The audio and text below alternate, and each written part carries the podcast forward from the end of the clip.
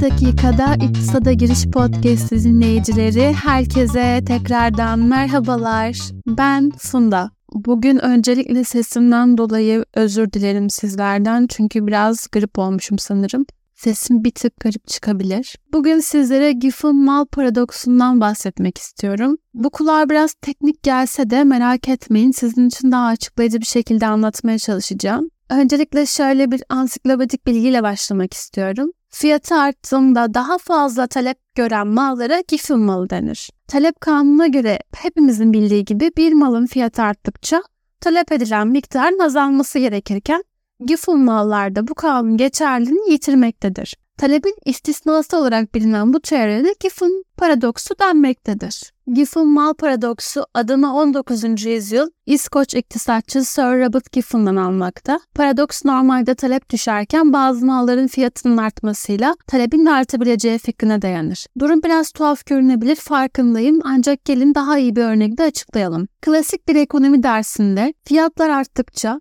talebin düşeceğini öğreniriz. Ancak Giffen mal paradoksunda bu klasik kural bazı özel durumlar için geçerli değildir. Mesela düşük gelirli bir topluluktaki insanlar için ekmek temel bir besindir. Şimdi ekmek fiyatları birden artarsa yani ekmek fiyatlarını 10 liradan 20 lira yaptığımızı düşünelim. İnsanların bütçelerinin çoğu bu artışa dayanamayabilir. 10 liradan adam 2 tane ekmek alıyorsa 20 liraya bir tane ekmek bile alamayabilir. Daha pahalı ekmek demek insanların genel bütçesini daralttığı için alternatif olarak daha ucuz ve düşük kaliteli bir şeyi tercih etmek zorunda kalabilirler. İşte tam da burada paradoks ortaya çıkıyor. Ekmek fiyatı yükseldikçe insanlar daha fazla ekmek almaya çalışabilir çünkü onlara en uygun seçenek bu olabilir.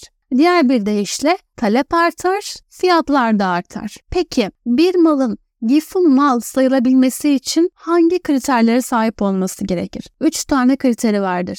Birincisi mal düşük yani fakir mal olmalıdır. Örnek verdiğimiz gibi ekmek düşük bir maldır.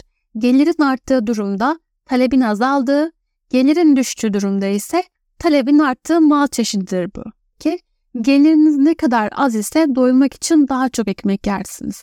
İkinci kriter ise malın ikamesi zor olmalıdır. Ve ekmek örneğimden devam edersek ekmek yerine başka bir mal tüketmemelisiniz. Üçüncü kriterim ise toplam gelirin önemli bir kısmının harcandığı mal olmalıdır. Hatta bu kriterleri daha açıklayıcı olsun diye bazı örnekler vardı. E, büyük kıtlık esnasında, İzlanda'da yaşanan büyük kıtlık esnasında bu arada patates fiyatları arttıkça yoksul tüketicilerin et gibi daha besleyici ve pahalı yiyecek maddeleri için çok az para harcadıkları gözlemleniyor. Dolayısıyla daha çok et ve daha az patates almayı tercih etseler de yükselen patates fiyatları fakir kesimin daha fazla patates ve daha az et satın almalarına neden oluyor. Haliyle bunun sonucunda artan patates fiyatları fakir kesimin alacağı etin de önüne geçerek daha çok patates tüketmelerine sebep olmuştur. Teori her ne kadar Robert Giffen ortaya atsa da zamanın ünlü ekonomisti Alfred Marshall Principle of Economics kitabında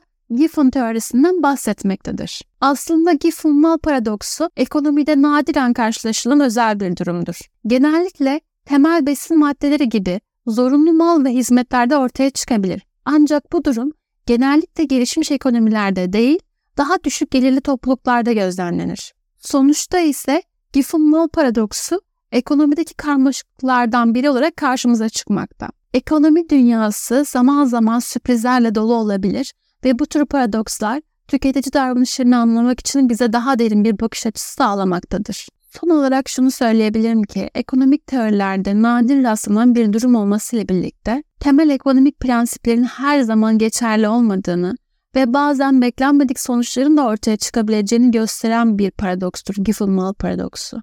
Bu konu için benim söyleyeceklerim bunlarla sınırlı. Umarım anlaşılır bir şekilde anlatabilmişimdir. Bir sonraki ekonomik kavramla görüşmek üzere. Paylaşımlardan haberdar olmak için beni takip etmeyi unutmayın. Kendinize çok iyi bakın ve hoşçakalın.